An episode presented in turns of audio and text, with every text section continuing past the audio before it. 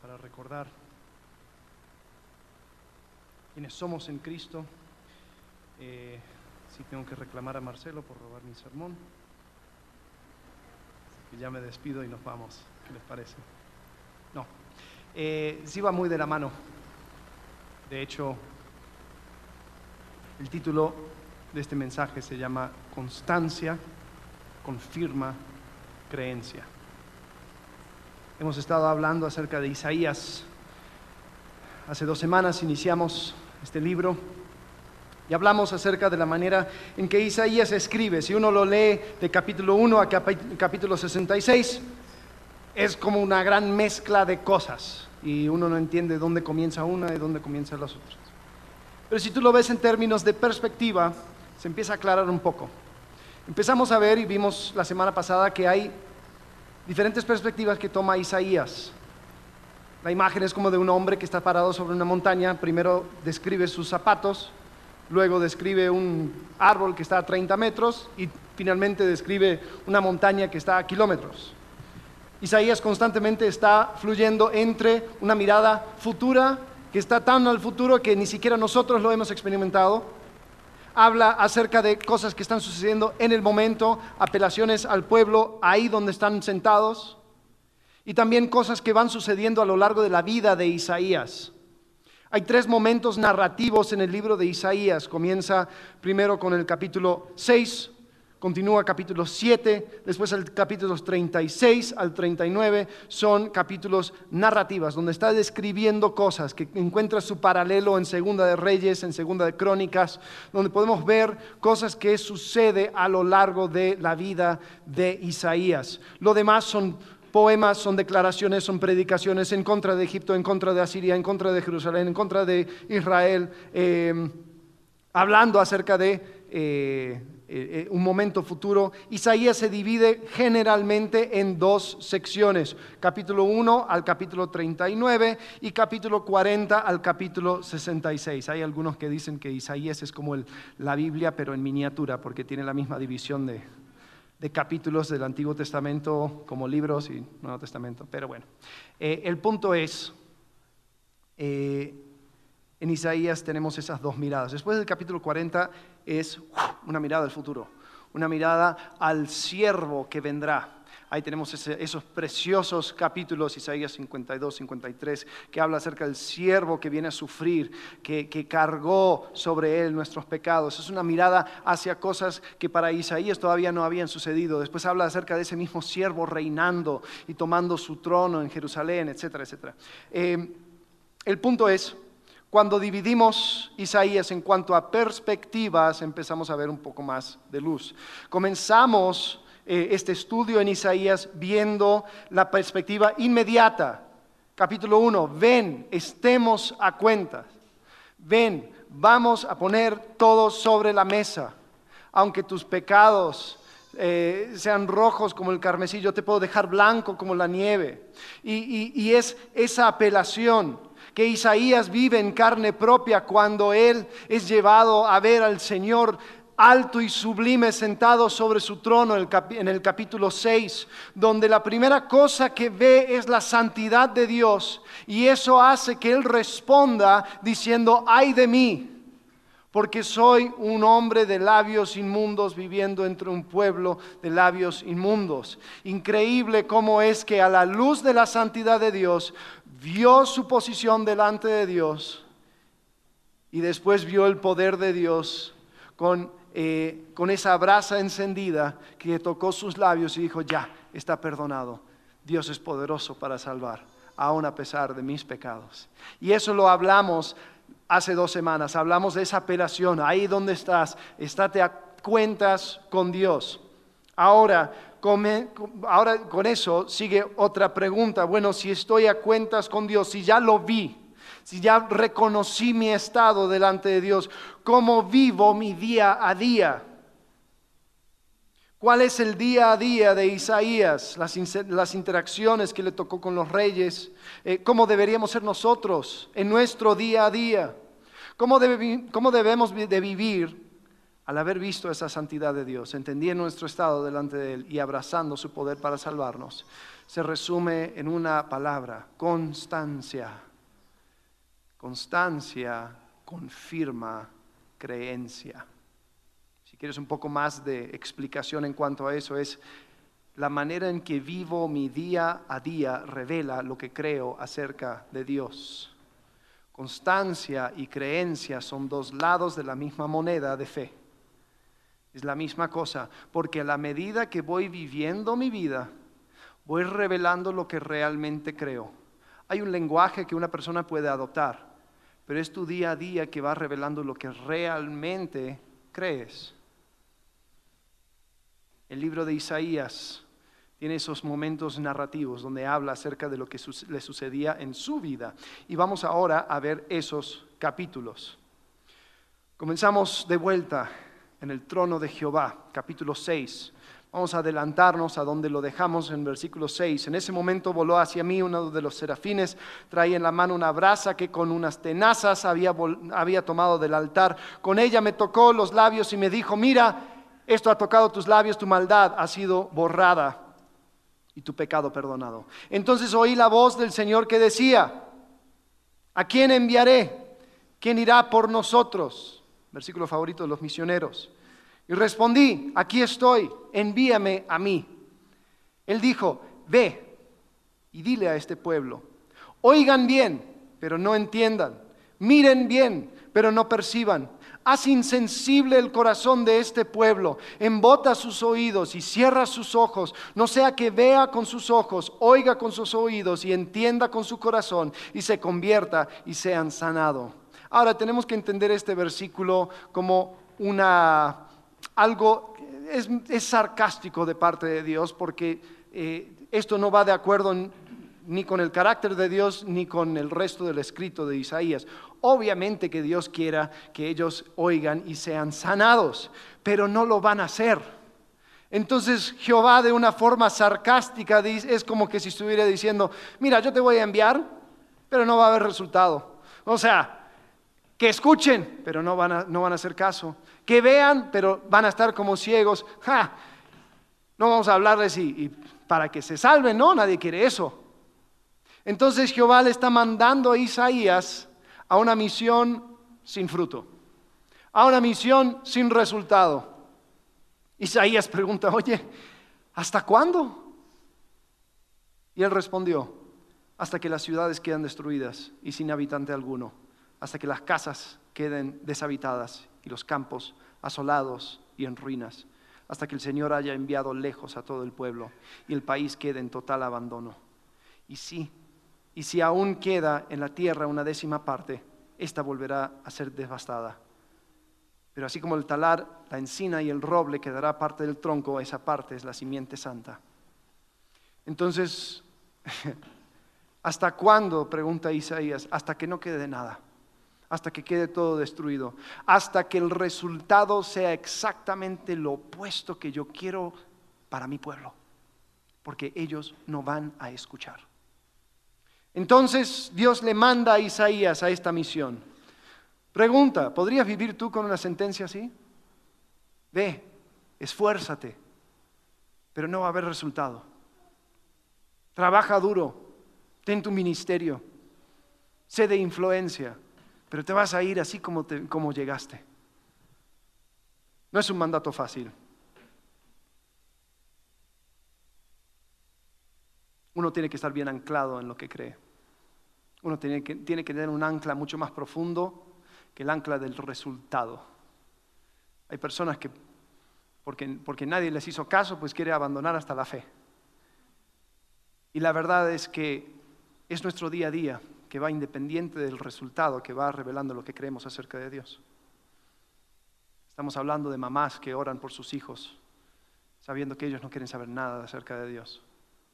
Son los pastores y misioneros que van a los rincones más inhóspitos del mundo, sabiendo que es muy posible que ellos se vayan así como, como llegaron, sin resultado. No es fácil. Ahora, Es importante destacar que este tema de resultados sí uno los tiene que medir, ¿no? Hay personas que simplemente hacen un mal trabajo y después dicen, soy como Isaías, estoy sufriendo. No, sí tenemos que medir y querer, queremos un resultado, ¿no? Para la gloria de Dios. Y si mi comunicación no es efectiva, pues tengo que ir viendo cómo lo, cómo lo voy ajustando, ¿no? Eh, sin embargo, sin embargo, no es el resultado que debe de medir mi constancia o que debe de impulsar mi constancia. La verdad, si yo fuera Isaías y al saber lo que me estaba mandando Jehová, diría, heme aquí, pero no me envíes. Por favor, eso no quiero. Yo quiero que me construyan una, una estatua, que digan, aquí estuvo Alex, mira todo lo que hizo. Yo no, no quiero vivir como Isaías. Y esta fidelidad no es algo único a Isaías. También Samuel, el profeta, tuvo una situación muy complicada, siendo profeta toda su vida, entregándose por el pueblo. El pueblo ya está harto y no quiere profetas, ya no quiere jueces, más bien, perdón, no quiere jueces. Samuel siendo el último juez. Rechazan a los jueces y quieren un rey. Samuel les advierte, dice, mira, no les va a ir bien. Ellos se asustan, pero siempre sí quieren su rey. Entonces Jehová le dice a Samuel, no te preocupes, no te están rechazando a ti, me están rechazando a mí. Pero Samuel en su último discurso, ante el temor del pueblo, ellos pensando que Samuel les iba a abandonar, Primera Samuel capítulo 12 dice, por amor a su gran nombre el Señor no rechazará a su pueblo. De hecho, Él se ha dignado hacerlos a ustedes su propio pueblo. En cuanto a mí, que el Señor me libre de pecar contra Él dejando de orar por ustedes. Yo seguiré enseñándoles el camino bueno y recto. Y Samuel se mantuvo. Y Samuel siguió siendo fiel. Y Samuel ahí hasta estuvo para servir al rey Saúl. Samuel fue constante, aun cuando el pueblo le había rechazado. Otro ejemplo sería el apóstol Pablo. El apóstol Pablo derramando su vida a las iglesias al que había eh, visitado, levantándoles, enseñándoles. Habían algunas iglesias que sí eran bien problemáticas. Uno de ellos eran los corintios. Los corintios, él sí se había entregado por completo a ellos, sirviéndoles, viviendo con ellos, respondiendo preguntas, enseñándoles, mandándoles cartas. Y aún así le criticaban. En 2 Corintios es una, carta impresionante, si tienes chance algún día de leerlo de completo en una sentada, te vas a dar cuenta que es como leer una correspondencia privada de Pablo a los Corintios, porque está tan lleno de emoción. Fíjase cómo eh, 2 Corintios capítulo 6 lee, versículo 11, hermanos Corintios, les hemos hablado con toda franqueza, les hemos abierto de par en par nuestro corazón Nunca les hemos negado nuestro afecto, pero ustedes sí nos niegan el suyo. Para corresponder del mismo modo, les hablo como si fueran mis hijos.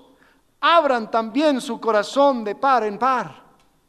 Y ves como Pablo ruega y quiere hablarles y, decirles, ¿cómo puede ser que, me traten así? En 2 Corintios 10, 10 dice, pues algunos dicen, hablando y criticando a Pablo, sus cartas son duras y fuertes, pero él en persona no impresiona a nadie. Y como orador es un fracaso.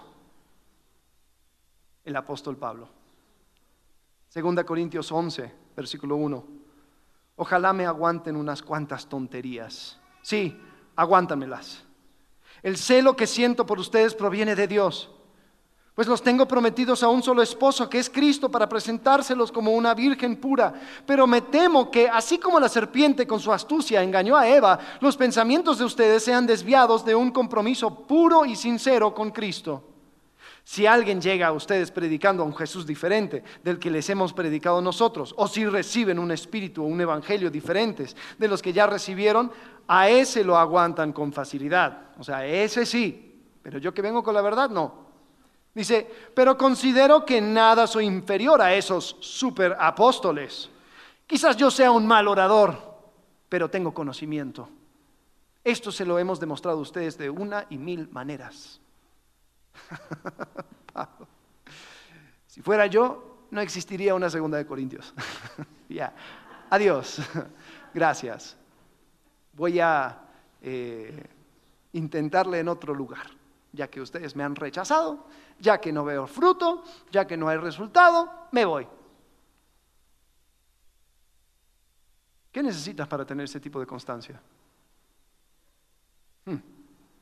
Constancia confirma creencia. ¿Sabes lo que se necesita? Se necesita creer de que Dios es bueno. Se necesita creer que Dios al final hace justicia. Que Dios tiene una línea de tiempo mucho más largo de lo que tú y yo pensamos. No estamos hablando de plan de 5 años, ni de 10 años, ni de 15 años. Estoy hablando de plan de 10 mil años. Y cuando lo miro por esa perspectiva, ahora todo empieza a cobrar sentido. Cuando yo como Isaías escribo Isaías capítulo 2, esas palabras son las que me dan esperanza, aún sabiendo que todo mi ministerio en corto plazo no va a dejar rastro alguno. Isaías capítulo 2, versículo 1. Palabra que Isaías, hijo de Amós, recibió en visión acerca de Judá y Jerusalén. Fíjate, estamos siendo transportados al futuro donde el Mesías reina. En los últimos días el monte de la casa del Señor será establecido, como el más alto de los montes. Se alzará por encima de las colinas y hará y hacia él confluirán todas las naciones. Muchos pueblos vendrán y dirán, vengan, subamos al monte del Señor, a la casa del Dios de Jacob para que nos enseñe sus caminos y andemos por sus sendas, porque de Sión saldrá la ley, de Jerusalén la palabra del Señor. Él juzgará entre las naciones y será árbitro de muchos pueblos. Convertirán sus espadas en arados y sus lanzas en hoces. No levantará espada nación contra nación y nunca más se adiestrarán para la guerra. Ven, pueblo de Jacob, y caminemos a la luz del Señor.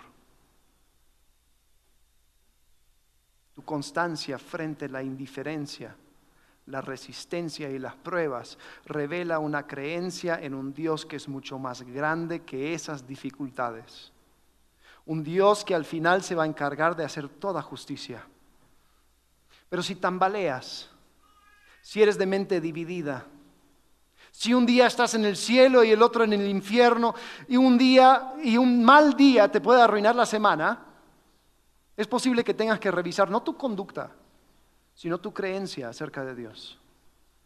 Es posible que hayas creído algo acerca de Dios que no es cierto. Que Dios existe para darte a ti un buen resultado. Que Dios existe para que tú seas exitoso en la vida. Que Dios lo que más quiere es que tú te sientas bien.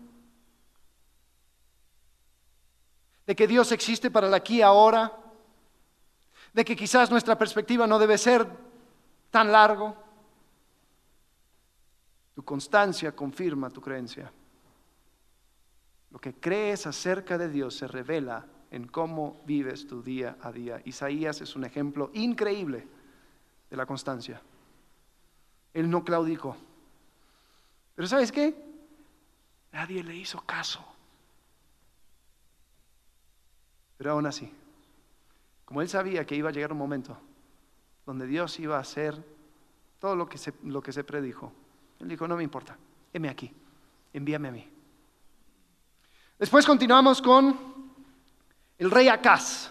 El próximo capítulo, capítulo 7, nos, vamos a un momento que Isaías tiene con el rey Acaz. Acaz eh, comienza capítulo 6 de Isaías diciendo, en el, año en que murió el rey Usías, yo vi al Señor alto y sublime sentado sobre su trono.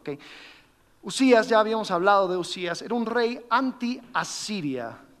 Eh, Asiria, siendo ese imperio enorme que siempre estaba amenazando al Medio Oriente, eh, era un rey que fue parte de eh, una alianza de naciones que quiso rechazar a Asiria.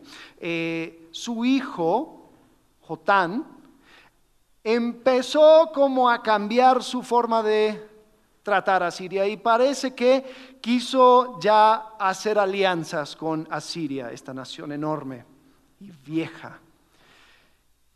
Y a causa de eso empezó a tener problemas con sus vecinos. A, ver si tenemos un mapa aquí. Eh, eh, Israel, que estaba al norte, y Siria, que estaba un poco más al norte, Siria, todavía, ese, Siria, todavía existe como con ese nombre, eh, eran dos naciones que al ver que Judá se salía, era como que, a ver, ¿qué onda?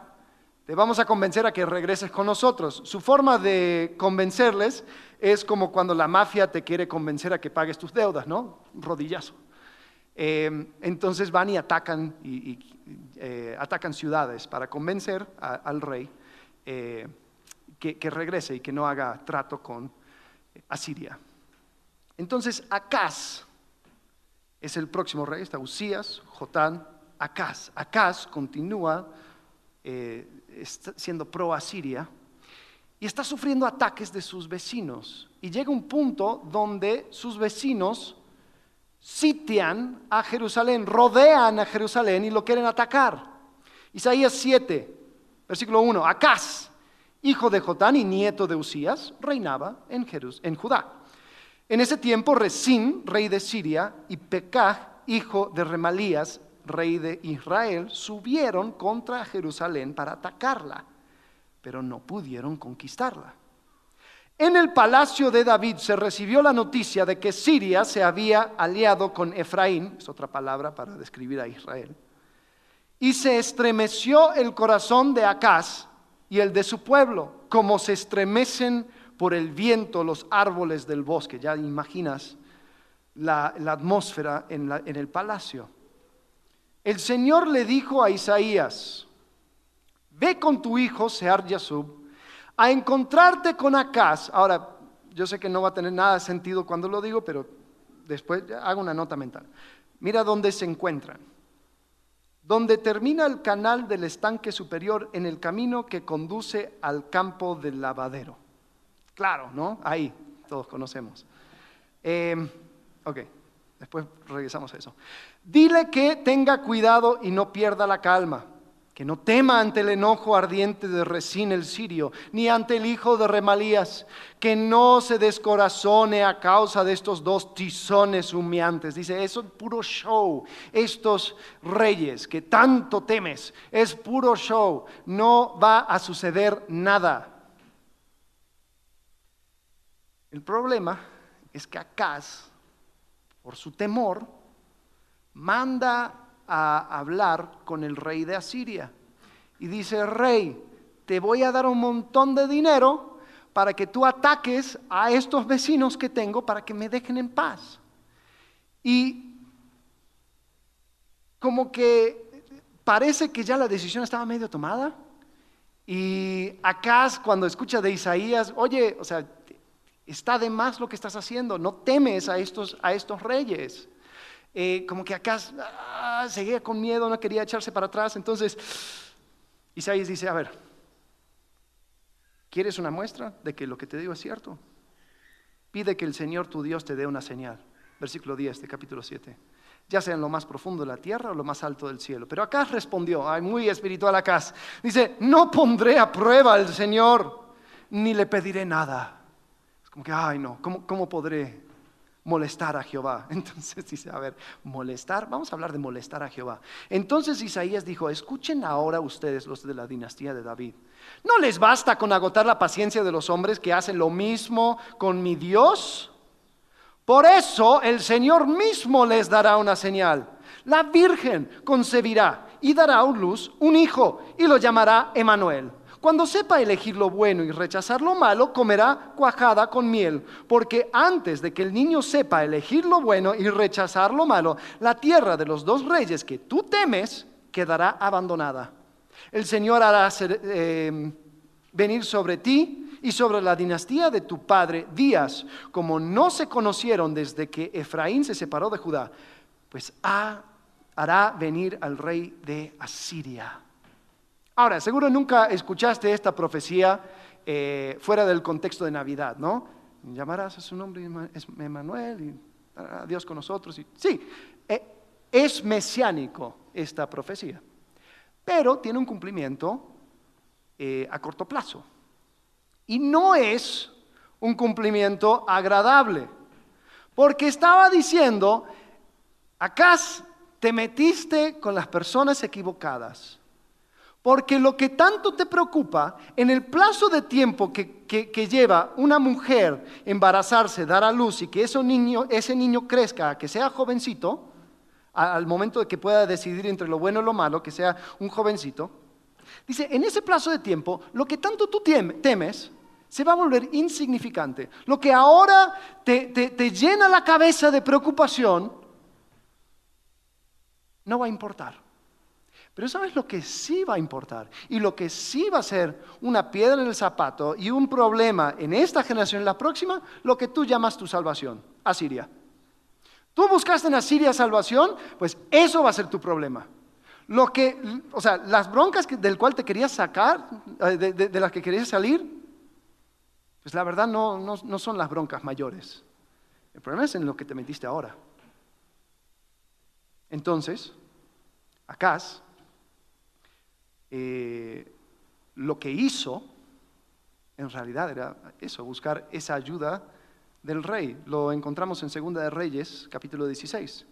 Dice que Acaz envió mensajeros a Tiglat-Pileser, rey de Asiria, con este mensaje.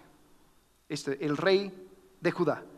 Ya que soy su servidor y vasallo, ven y líbrame del poder del rey de Siria y del rey de Israel, que se han puesto en mi contra. Acaz también juntó la plata y el oro que había, fíjate de dónde, a quién robó, eh, el plata y el oro que había en el templo del Señor y en el tesoro del palacio real y se lo envió todo al rey de Asiria como un regalo. En Segunda de Crónicas nos da un poco más de contexto. Capítulo 28, versículo 20. Tiglat-Pileser, rey de Asiria, en vez de apoyar a Acaz, marchó contra él y empeoró su situación. Entonces Acaz le entregó al rey de Asiria todo lo que había de valor en el templo del Señor, en el palacio real, en las casas de sus oficiales, pero eso de nada le sirvió. Y a pesar de encontrarse tan presionado, el rey Acaz se empecinó en su rebelión contra el Señor. Fíjate, dice, incluso ofreció sacrificios a los dioses de Damasco, que lo habían derrotado, pues pensó, como los dioses de Siria ayudan a sus reyes, también me ayudarán a mí si les ofrezco sacrificios. Pero esos dioses fueron su ruina y la de todo Israel. Acaz también juntó y despedazó los utensilios del templo del Señor, cerró sus puertas e hizo construir altares en cada esquina de Jerusalén. Y en todas las ciudades de Judá hizo construir santuarios paganos para quemar incienso a otros dioses, ofendiendo así al Señor, Dios de sus antepasados. Acaz era un hombre temeroso no supo ser constante ni siquiera en sus maldades, porque se opone contra Damasco y luego adora a los dioses de Damasco. Después pide ayuda de Damasco para Siria, pero trata de congraciarse con Isaías hablando de que, ay, no voy a poner, no voy a tentar a Jehová. O sea, por favor, un poco de constancia. Acaz, hombre temeroso, cada cosa, cada viento que soplaba, buscaba la solución. ¿Qué revela esa falta de constancia? ¿Qué cree acaso acerca de Dios? Yo creo que lo que él creía era que, que Dios era un Dios de poca utilidad para el mundo real. Muy bueno para el ritual, muy bueno para el domingo, pero no me hables de Dios lunes a sábado, porque la verdad ahí no, no aplica. Yo tengo que buscar la solución como se me venga, porque yo tengo mis dos ojos y lo que tengo enfrente de mí, eso es lo que tengo para solucionar mis problemas. Entonces yo veo a este rey, yo veo estos dos, dos que me atacan, pues mira, ¿cuánto te pago para que me ayudes con estos? Y Jehová, no, no, no. Jehová aquí no, no pincha ni corta. La fe para acá no valía mucho. Ahora, no voy a mentir, el mundo es un mundo lleno de incertidumbre. Hay un montón de cosas que no sabemos. Hay un montón de decisiones que tenemos que tomar. Hay un montón de, neblinas en el cual tenemos que entrar en esta vida y pues sí, hay que tomar decisiones. ¿Cómo hacemos? No estoy diciendo que, que, vas a tener todas las soluciones, que Dios va a tener una bocinita para hablarte y decirte exactamente dónde tienes que ir. No. Pero sí te digo algo, hay que aferrarte y anclarte a unas verdades básicas. Y en base a eso, tomar tus decisiones. Las constantes en la vida. Dios es bueno y quiere lo mejor para ti. Dios ha enviado a Jesús como la única manera de llegar a Él. Dios no es injusto para olvidar tu esfuerzo. Al final Él hará justicia. Si te puedes anclar a esas verdades, y quizás hay algunas más donde podemos ir haciendo una lista, pero si por lo menos esas, te van a ayudar. Entonces uno dice, pero ¿cómo hago para estas? Pero es que van a ser, me, me, van a traicionar y si yo no hago así, si yo no hago así, si yo no les enseño una lección, si yo no les hablo de esta manera, pues entonces se van a aprovechar de mí. Espérate, Dios es justo, sí. Dios hará justicia, sí. Dios es bueno, sí. Dios no se olvida de tu esfuerzo, sí. Entonces, ¿para qué vas a ir en esa tontería? No, es que yo les tengo que mostrar que aquí yo mando. ¿Sí? ¿Tú mandas? Bueno, no. Ok. Hay constantes en la vida. Acaz no quiso reconocer esos constantes. El problema de Acaz no era de que él tenía certidumbre acerca de todo. El problema no era que era, era, era dudoso ni, que, ni siquiera que era miedoso. El problema era que él tomó como incierto la salvación de Jehová, pero cierto la salvación de Asiria. Ah, no, Asiria, sí, eso, eso es cierto. Eso 100%, porque yo estoy pagando un servicio, pues obviamente me va, me va a cumplir. No sé si Dios me va a cumplir. Frente a la incertidumbre, un personaje que me encanta es Pedro, el apóstol Pedro. Eh, Pedro no tenía todas las respuestas, siempre tenía una opinión, pero no tenía, no tenía certidumbre acerca de muchas cosas. Y hubo un momento en Juan capítulo 6 donde Jesús de una manera peculiar, solo como es Jesús. Como que Jesús ya no le gustaba tener muchos seguidores, era como que mucha gente, voy a escandalizar un par. Entonces ya le empezaba a llegar, después de alimentar a los cinco mil, llegaron y dijeron, oye, ¿cuándo es la próxima comida? Y Jesús dice, ustedes me buscan solamente para comer. Es que la verdad, ya que estamos hablando de comida, mira, si no tomas mi sangre, si no bebes mi sangre, y no comes mi carne, no tienes parte conmigo. Entonces, ¿qué? Jesús, caníbalo. ¿Cómo es esto? Y escandalizó a un montón de personas. Juan capítulo 6, si no me crees, léelo. Y dice que desde entonces muchos de sus discípulos le volvieron la espalda y ya no andaban con él. Y así Jesús le preguntó a los doce, ¿también ustedes quieren marcharse? Y Pedro responde, Señor, ¿a quién iremos? O sea, ¿qué otra opción tengo? Tú tienes palabras de vida eterna. Y nosotros hemos creído y sabemos que tú eres el santo de Dios. Dios eh, Jesús, si tú eres el santo de Dios, yo no tengo otra forma de, porque sí, lo que tú me planteas es, algo desconocido, pero me lanzo a, algo más desconocido si te rechazo a ti. Dios, yo no entiendo lo que Jesús no, no, no entiendo lo que acabas de decir. Quizás a Pedro también le escandalizó, porque ahí, si tú lo lees, puedes ver un poco de incertidumbre de Pedro. Entonces, ¿a dónde vamos a ir? ¿Qué alternativa hay? Yo sé que tú eres el santo de Dios, entonces con eso me quedo. Quizás después vas a aclarar todo lo demás, pero por ahora me quedo contigo. Ante la incertidumbre me la juego con Jesús.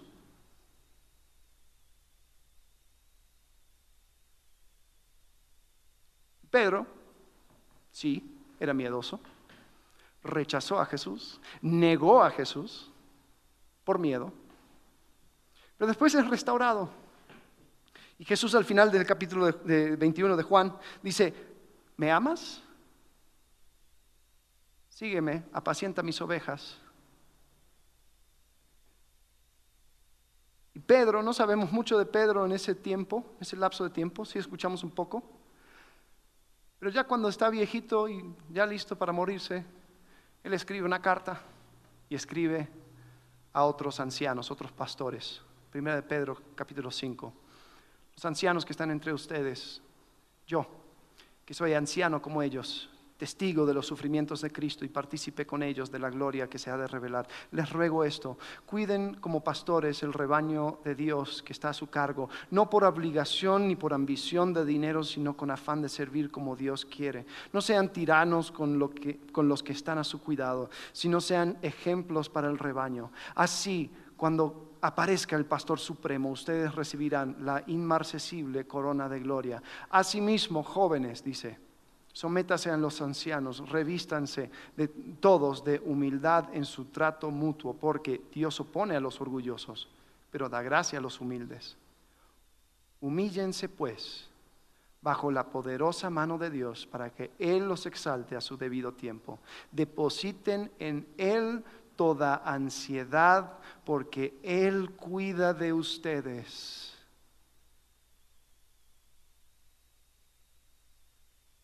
Pedro anciano, predicándole al Pedro joven que estaba ahí calentándose las manos en el pórtico.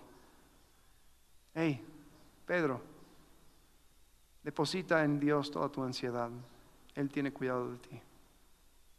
Creo que a lo largo de su vida Pedro entendió que la clave para la constancia, por lo menos en su vida, es la humildad. Él entendió de que él no es suficientemente sabio ni conocedor para saber todas las cosas. Pero si se la va a jugar con alguien, que se la juega con Jesús. Y esa humildad para someterse bajo la poderosa mano de Dios es una que, bueno, a su debido tiempo va a tener su recompensa. Hoy tengo miedo, hoy tengo incertidumbre, pero voy a ser constante porque hay constantes en esta vida que yo tengo que tomar como cierto, porque a quién más iremos? Tú tienes palabras de vida eterna. Yo sé que tú eres enviado de Dios, entonces, sí, ante la incertidumbre, eso va a ser mi ancla. ¿Cómo puedes vivir una vida de constancia frente al miedo? Humildad. Después del rey Acaz tenemos a Ezequías. Ezequías, la Biblia lo describe como muy buen rey, uno de los mejores. Sin embargo, yo creo que si vemos el texto podemos encontrar algunas cosas de inconstancia en Ezequías. Y no es para hablar mal de Ezequías, pero sí creo que hay algunas lecciones que podemos aprender. Ezequías, ahora le toca a él. Usías, Jotán, Acaz, acabamos de ver de Acaz, que se metió con los asirios y dijo, ah, estás mal. Después el hijo de Acaz es Ezequías. Ahora Ezequías tiene un problema. El problema es que los que le salvaron a su papá ahora están amenazando a Ezequías. Dice en Segunda de Reyes 18, en el año 14 del reino de Ezequías, Sennacherib, rey de Asiria, atacó y tomó las ciudades fortificadas de Judá. Entonces Ezequías le envió este mensaje al rey de Asiria, que se encontraba en Laquis. He actuado mal. Parece que Ezequías, em, ah, como que no le parecía muy bien el, acuerdo que tenían con Asiria. Entonces empezó a ser muy nacionalista, empezó a invitar a la gente de, Israel para que celebren la Pascua, algo muy bueno, pero también algunos piensan que tenía otra intención.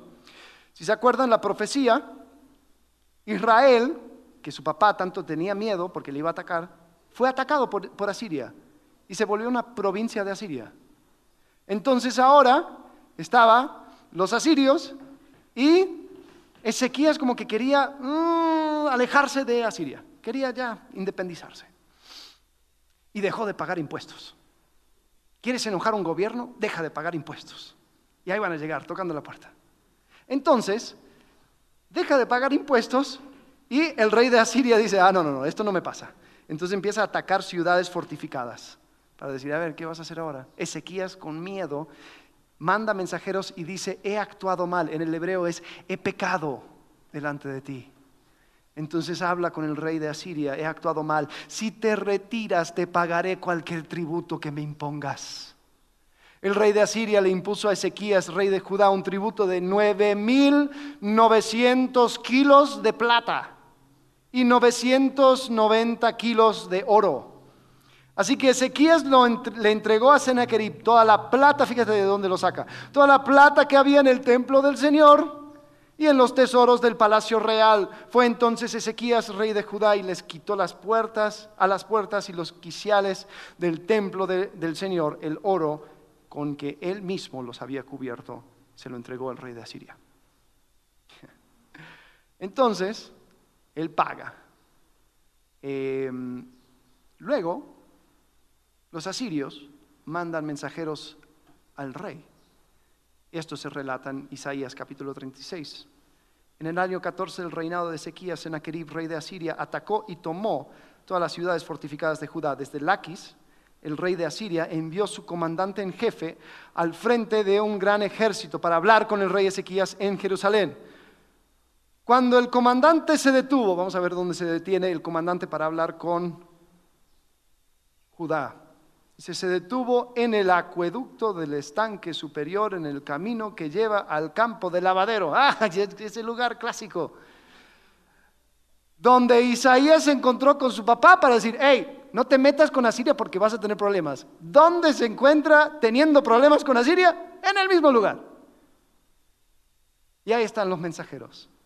Y hablan. Y dicen, no sé lo que ustedes están pensando. No sé qué hacen aquí, porque la verdad, si ustedes se oponen a Siria, les va a ir muy mal. Dice, ustedes tienen alianzas con Egipto, mira, ellos te van a fallar.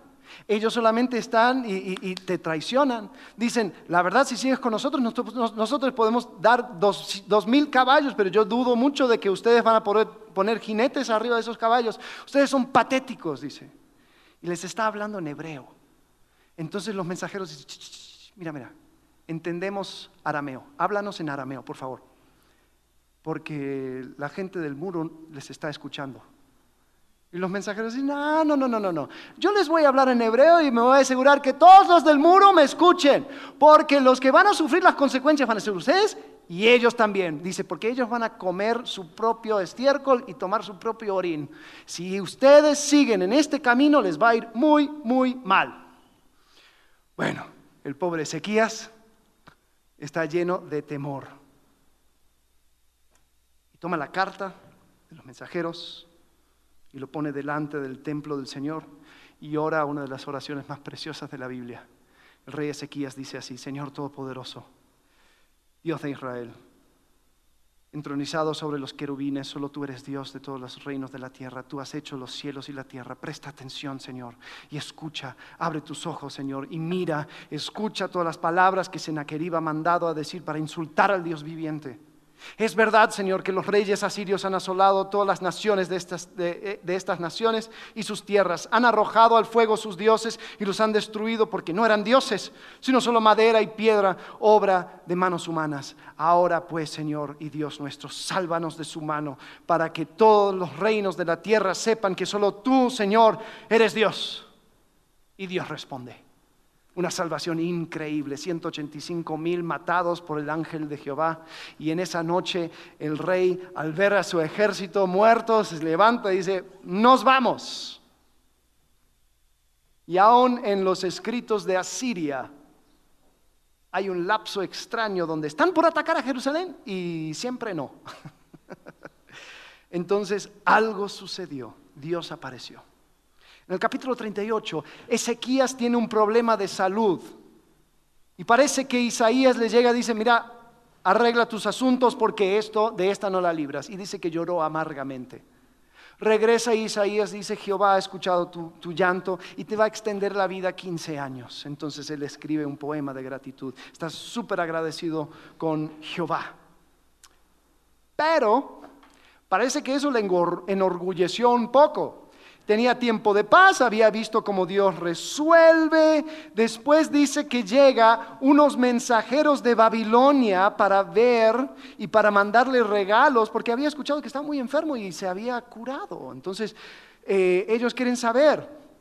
Si uno estudia la historia de Asiria y Babilonia, parece lo que estaba sucediendo es que un tal Merodac Baladán, el rey de Babilonia, estaba teniendo un problema con Asiria.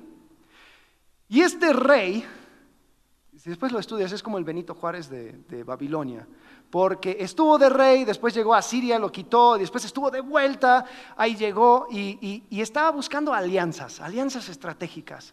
Entonces, obviamente, Israel quería, o Judá quería estar en ese, juego, en ese juego de tronos, ¿no? Entonces dice eh, Ezequías, cuando llegan estos mensajeros, pues le quiere mostrar todo el poder que él, tiene. Entonces le muestra absolutamente todo lo que tiene en el palacio, todas sus riquezas, todo, todo, su poder imperial para decir, hey, si tú vas en contra de Asiria, aquí estoy, aquí estoy contigo. Entonces Isaías llega con Ezequías y dice, oye, oye la palabra del Señor Todopoderoso. Sin duda, Vendrán días en que todo lo que hay en tu palacio y todo lo que tus antepasados atesoraron hasta el día de hoy será llevado a Babilonia. No quedará nada, dice el Señor. Y algunos de tus hijos y tus descendientes serán llevados para servir como eunucos en el palacio del rey de Babilonia. Estaba diciendo, ah, tú querías impresionarle como aliados. No, no, no, no, no, estás equivocado. Ellos están viendo qué se van a sacar.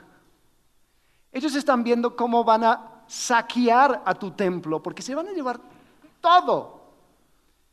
Ezequías en tu orgullo, una vez más, dejaste a un lado a Jehová, buscaste por la tuya y ahora que estás en aprietos, ahora lo buscas. Bueno, parece que Ezequías se humilló, por eso tampoco quiero ser tan crítico, porque si, algo tenía de bueno era que se arrepentía. Se humilló y Dios dijo, bueno, por lo menos no, no va a llegar en tus años. ¿Qué revela esta falta de constancia que Ezequías creía acerca de, acerca de lo que Ezequías creía acerca de Dios? Yo creo que para esta inconstancia va revelando que Ezequías trataba a Dios como freno de mano.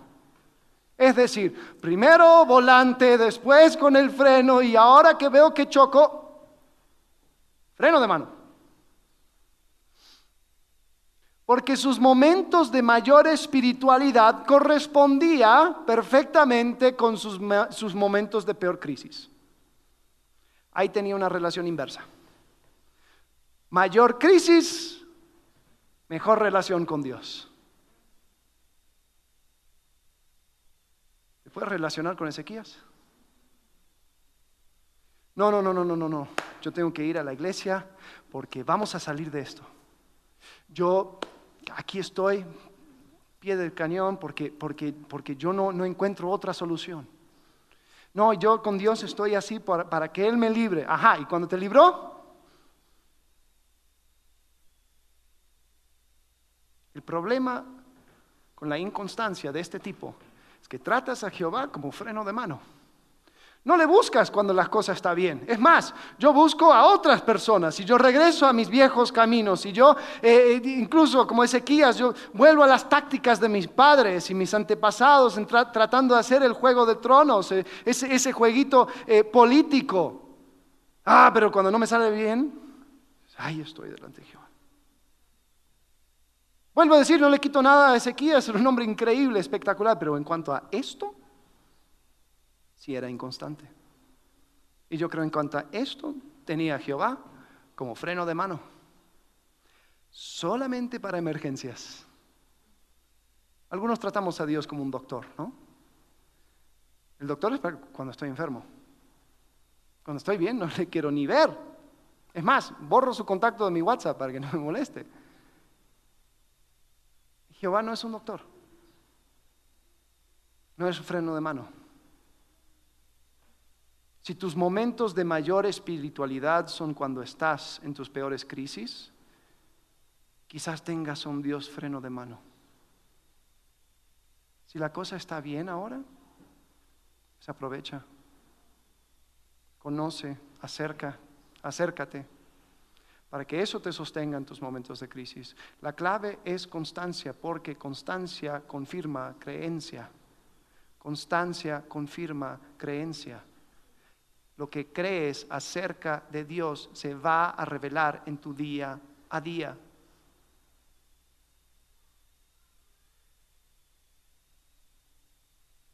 ¿Qué revela tu día a día acerca de lo que crees acerca de Dios? Juan dice que no puedes amar, decir que amas a Dios y odiar a tu hermano. ¿Por qué? Porque si no entiendes el amor hacia tu hermano, no has entendido el amor de Dios. Claramente. No puedes decir que sigues a Dios y solo le buscas para que te saque del hoyo que tú mismo cavaste. ¿Qué hace que un hombre como Isaías sea constante a lo largo de su vida? Yo creo que hay una palabra, fe. Fe. En Hebreos capítulo 11 habla acerca, lo, llaman la galería de la fe, porque menciona todo un montón de héroes del Antiguo Testamento y, cómo es que por fe hicieron esto, por fe hicieron lo otro. Después hay una parte como anónima, donde habla también acerca de, personas que hicieron cosas por fe. Eh, comienza en versículo 37 de Hebreos 11, dice, fueron apedreados aserrados por la mitad, asesinados a filo de espada. Ahora, ¿por qué dice aserrados a la mitad? Bueno, la leyenda judía, la tradición judía, no lo dice la Biblia, pero la tradición judía, dice que Isaías fue aserrado a la mitad por el hijo de Ezequías, Manasés, que era uno de los peores reyes de Judá. ¿Te imaginas terminar tu ministerio así? Aserrado a la mitad por el hijo del rey que tanto te necesitaba y tanto te buscaba. Sí. ¿Qué hace que un hombre pueda sobrevivir o, sostener ese tipo de encargo, ese tipo de ministerio? Fe fueron apedreados, aserrados por la mitad, asesinados a filo de espada, anduvieron fugitivos de aquí para allá, cubiertos de pieles de oveja y de cabra, pasando necesidades, afligidos y maltratados. Dice, el mundo no merecía gente así. Anduvieron sin rumbo por desiertos y montañas, por cuevas y cavernas. Aunque todos obtuvieron un testimonio favorable mediante la fe, ninguno de ellos vio el cumplimiento de la promesa. Esto sucedió para que ellos no llegaran a la meta sin nosotros, pues Dios nos había preparado algo mejor. La fe de mirar más allá y decir, llega un momento donde Dios hará toda justicia, yo no necesito resultados en mi vida, yo no necesito una certeza completa, necesito anclarme de Jehová, yo no necesito eh, eh, simplemente salir de, problemas o no necesito circunstancias favorables para estar conectado con Jehová, porque yo sé que Dios es fiel, que Dios es bueno, que Dios me ama, que Dios hace justicia. Yo sé esto y sé que un día Él va a poner en regla todas las cosas. Eso cambia mi perspectiva. Eso cambia mi perspectiva. Y cambia mi perspectiva a tal punto que hace que mis problemas hoy sean tan pequeñas que yo las puedo casi ignorar. Es decir, frente a un Dios santo, grande y poderoso que algún día va a hacer toda justicia, pues no voy a poner en juego mi integridad, no voy a poner en juego mi, testimonio, mi manera de, de, presentar a Dios al mundo, no voy a manchar eso simplemente por este problema temporal. ¿Cuántos cristianos en momentos de tribulación y todo dijeron, mira, solamente niégalo, solamente déjalo?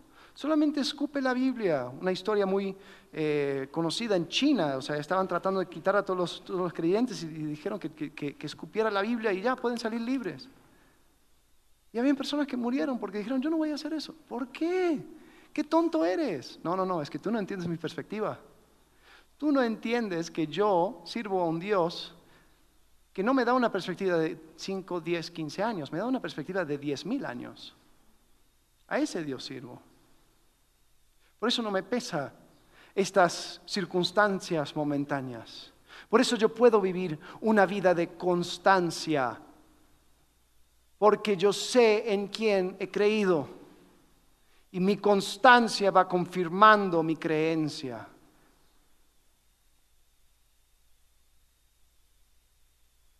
Isaías constantemente apuntaba a la roca fiel que es Dios. Constancia revela creencia. La pregunta es, ¿qué crees? ¿Qué crees acerca de Dios? ¿Y cómo se eso se va mostrando en tu día a día? ¿Tienes miedos? Todos. Si le vas a jugar a algo, juégale a la constante que es Jehová. ¿Estás en circunstancias buenas? acércate. ¿Estás en circunstancias malas? Que eso no te mueva. La constancia confirma tu creencia. Vamos a orar. Padre, ayúdanos a reflejar tu carácter cada día. Señor, ayúdanos a verte con los ojos de Isaías, a entender, Señor, quién eres de verdad, a celebrar el hecho de que un día llegarás pondrás todo en regla. Señor, te amamos y esperamos ese día. Padre, en lo que nos queda de vida, Ayúdanos a servirte y serte fiel todos los días. En el nombre de Cristo Jesús. Amén.